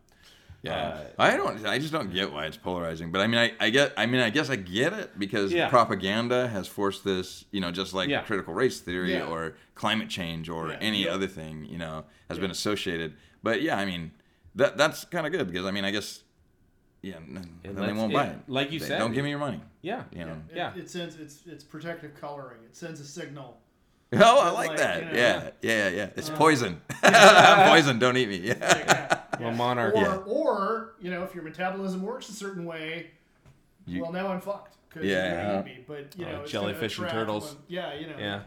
Yeah. So, you you talked about when you were talking about why why you wanted to do it, and and we're we're you know running running on with our time, but I, I do. Oh, do we go over? One, there is one. We're Uh, close. it's not. I'm, I'm not too worried about it, but I I do want to ask because you said, you know, with D and D specifically, and and I mean gaming in general, Mhm. like as a cishet white guy Mhm. who wants to be part of and run when I run a game a, a table that that I can legitimately say no no we're not like them hmm what would you advise me to do in order to make sure that the game I'm running and the and the table I'm at is is like not just safe but like welcoming like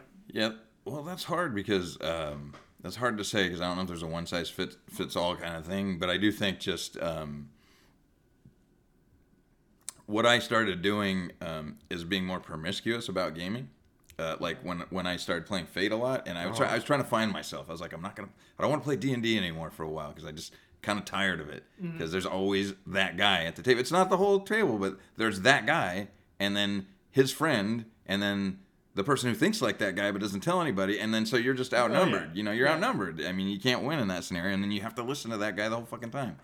And uh, but so but I think what I started finding is that I would go to different. I would just look up at game stores who's who's running Savage Worlds, who's running this, and I started playing a lot of different games and and interfacing with a lot of different people. And from those people, I found, oh, I want that person in my game. I want that person in my game. I want that. Let me let me. These are people that are open to new systems and mm-hmm. and they're open to you know and and through playing with them, I, I saw that their values are similar to mine. So I don't think it needs to be open to everybody. I think the thing is maybe to just go out and find people, you know, that, that that you want to play with, and you know, and when you're doing that selection, just like you would be like, I'm gonna go to the grocery store and eat stuff. I'm gonna I'm gonna go to the produce section and see if I can find some chicken. You know, that's what people do. Yeah. Yeah. They're like, I'm in the produce section. If there's chicken here, I'll buy it. If somebody puts chicken here, I'll buy it. Right. You know, the chicken's on the other side, sir. Well, I don't want to have to force chicken on me. I just want chicken. Right. Yeah. You know, yeah. I just want chicken to come to me. It's dead though. You know, like I don't know, Right, but like yeah, yeah. you know, but you know what I'm saying. That's what it's like when because every when I posted before they got torn down, Mm-hmm. the most polite objection was always all, "I don't mind diversity. I just want it forced on me." Where the fuck do you, I look? Where the fuck do you live? You live in like 99.9 percent of the people around you are the same. How else are you gonna get it? You Yeah. need Yeah. it forced You on you. literally moved you to know. where it's impregnable. Yeah. Yeah. So Yeah, I mean, like, um, there's a guy who wrote a book and he called it uh, Whitopias. And I forget the guy's name, but he went to all these different areas where nobody. He's he's all. This is how racism exists, where they're without racists. you know, like because because he goes to these communities. Everybody there says they love him. He's so great, and and it's true. That's personally Yeah. but then none of them want to dismantle any of the things that make it so that it's more dangerous for this guy to walk the street. You know, Yeah. like none of them because because cops Right. are great. And and yeah, and uh, and uh, I hate the government, but they're not doing anything wrong in that capacity. Right, You know, yeah, like yeah. you know, Yeah, like yeah. you know. well, again, that- status quo. Like I've said Yeah. a couple Yeah. times, status quo leans authoritarian. Yeah, but I mean, there's not really a lot. I mean, and the, oh, here's another thing to consider is I do think like when you're inviting people to the table that might be experiencing trauma that you don't experience, m- maybe like try to be a little more open about how they're going to be dealing with things differently than you do. You know, because I know that like like most of my friends, I've I've kind of decided. I think a lot of my friends are on the spectrum, and that's why we get each other. Right. Like I, I it just so happened. Like and and, and it doesn't matter what most of my friends are mixed, Mm-hmm. you know, but also kind of like super geeky and like very focused on like gaming Sure. or some like fucking thing that has a lot of rules, and they know uh, if you give them a chance, they'll just rattle it all off to you. And and I started going, maybe I'm not the only one on the spectrum, you know. Yeah. but but like yeah, get out. I should get out of that. You know, Mm-hmm. like I should get out of like my friend group needs to include people that are neurodiverse. You Mm-hmm. know that that do understand why somebody is upset that when they're talking about their they, like like with you guys, I noticed this. I'll say something. Mm-hmm. I'll be like, "Hey, this thing happened," and then you'll be like, "That reminds me of this thing," and then you'll be like, "That reminds me of this." I never once go, "Why aren't they talking about me?" Right. but that's neurotypical behavior to be like, "I was talking about me. I wanted to keep talking about me." Is it really? Yes. Oh. yeah. Yeah. Oh, Usually okay. people that are on the spectrum, if you say something, Mm-hmm. it'll jog their memory about something that's that, that's analogous in their life and then Right. they we, I should say, will repeat it. Yeah. You know like and I've had to going through therapy, I've had to undo that. And it's an You know. enthusiastic, like, no, Yeah. I'm adding to what you're doing. Yeah, and it's like this. Like, "Oh my god, I found you're just like me." Right. That happened to me too. here's this small slice that is similar, and now, by the way, there's five tangents, Yeah. but yes. Yeah, but we're since we're you know since we're kind of in the minority or not ex- not as acceptable, that we're Right. supposed to adapt to the other side. You know, like th- to, Right. to be like, oh, well, I need to learn to stop doing that. Right. right. You know, instead of the other person recognize, oh, they are being empathetic by recognizing my struggle is similar to their struggle. Mm-hmm. Um, the thing I will say, this is a disqualifier. If if I because I've had friends, real friends, say this, I'll be like, you know, they'll be like, I don't think racism exists. And then I go, well, I wish I could agree with you, but unfortunately, my bro- my own brothers get pulled over way more than I do because Right. they can be identified as black from very far away. Mm-hmm. And then they're like, well, I get. What do they do? Because I've been pulled over before because I was speeding, and you know I didn't complain about it. You were fucking speeding. right. You were Yeah. all three of my brothers have been pulled have been harassed by cops. just for being present. Driving, You know, driving yeah, while black. yeah. My my middle brother doesn't drive, but you know, like I mean, yeah, he has had. Mm-hmm. You know, he is not out of all of us though. He's been in the military and he considered being a police officer. I considered being a police officer at one point, but I, I had friends that were, and they told me about it. I'm like, I can't do that shit because I can't look the other way. Right. But my my middle brother is like, you know, you know, he, he's he's more one to say there's good and bad cops and whatever and sympathize. I think because he's so seriously considered being in law enforcement. Sure. But it's still the case that he has been discriminated against because you know, and and uh, but yeah, it's just annoying. And then to know my oldest brother, he's driven and been harassed so much. He has like he's proud of the scripts he has to deflect the racism that is thrown at him from cops. Sure. You know, he's proud. He'll tell it. You know, like, he'll be like, "This one cop pulled me over because I was riding my Harley," and then he's like, "He's like, uh, you know, I don't. Wh- where are you from? I don't. I don't recognize you." And then he's all, "I've lived here 16 years. I don't. I don't know you. What precinct are you from?" you know, like, Right.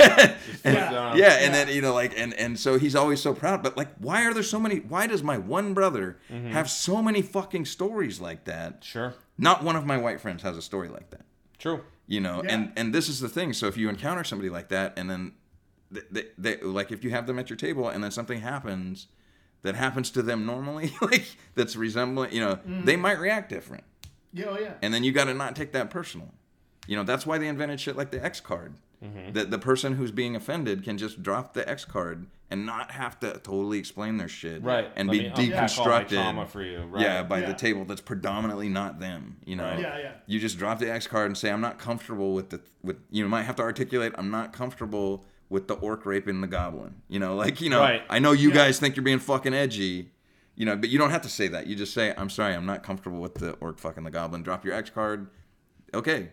Yeah.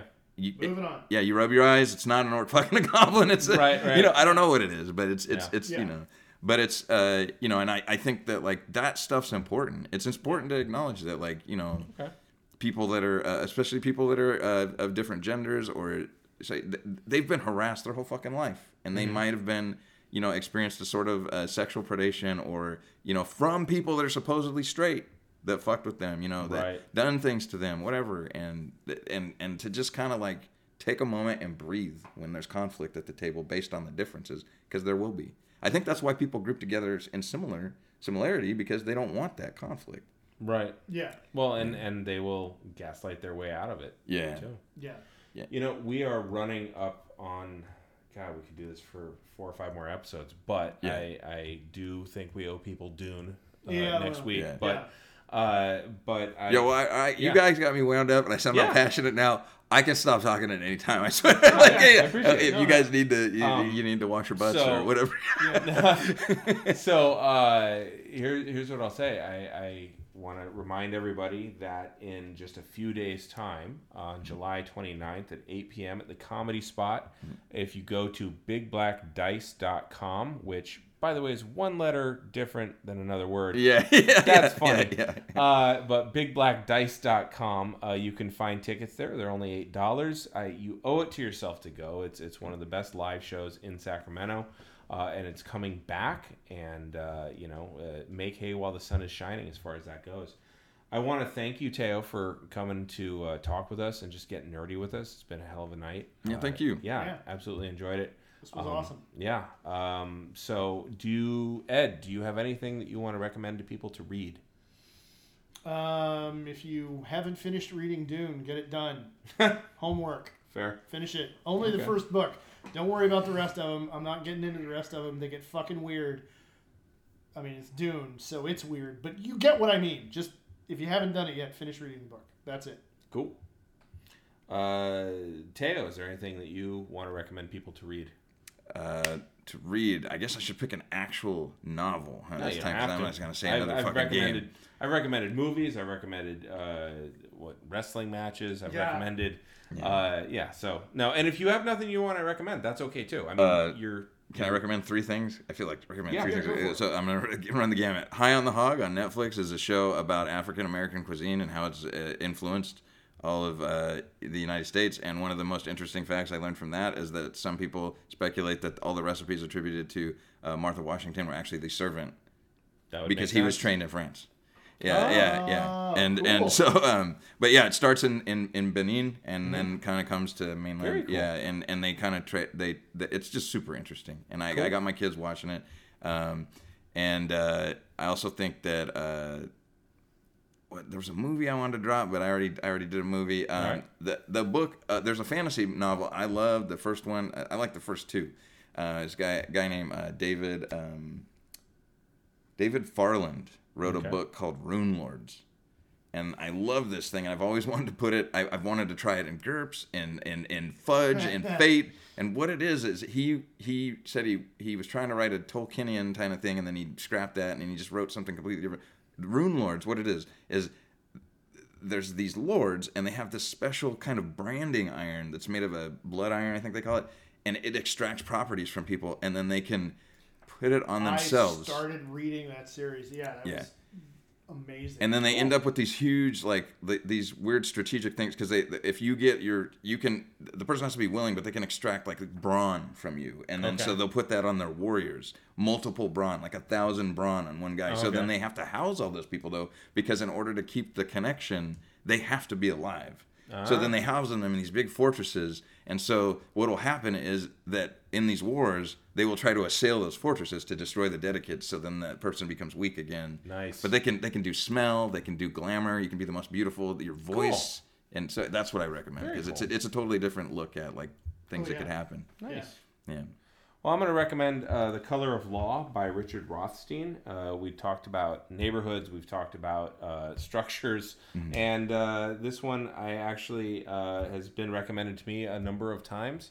I'm going to pass that recommendation on, and it's basically uh, it's a look not just at redlining, but also racial covenanting and all kinds of other uh, HUD and other uh, uh, what do I want to say, uh, government agencies and how they've kind of reinforced old Jim Crow uh, in new city planning. So uh, definitely um, Sounds like a really uplifting, positive read there. bunch of fun. Bunch Oh of yeah, lots of fun. Yeah. I got I got one more. Yeah, can I- Okay, Okay. go for it. This is a, this is nonfiction. Race is a four-letter word. The genesis of the concept by C. Loring Brace. It's a textbook, but Mm-hmm. it, it actually breaks down like the origins. Nice. Uh, and then and then has a lot. You know, it's it, it, it it's a multidisciplinary kind of thing. It's like, it, uh, but I, I I loved it. It's it's it's really dry though. I will say that it's not. Sure. You know. Yeah, well, being a textbook, Yeah. that kind of Yeah. makes sense. Yeah. But Cool. okay, cool. Thank you. Well, uh, let's see. Uh, they can find you at big blast, bigblackdice.com. Well, that's where they can find the show. Okay. Yeah. And then And then again, if you want to follow you? me, big, big underscore black underscore dice at Instagram or Twitter. There you and go. And you can just look me up, Teo Morgan, on Facebook. Cool. we Or go. Diversity and Dragons. All right. Go ahead. And you? Uh, well, you can find me on TikTok as Mr. Blaylock. You can find me on Instagram and Twitter as EH Blaylock. Where can they find you? Duh There's so many Harmony. places they can Yeah, find well, you. let's just You're stick to two of them. everywhere. Duh Harmony uh, on Twitter and Insta, and then twitch.tv forward slash capital puns. Uh, and you can find my pun show there. So, There we go.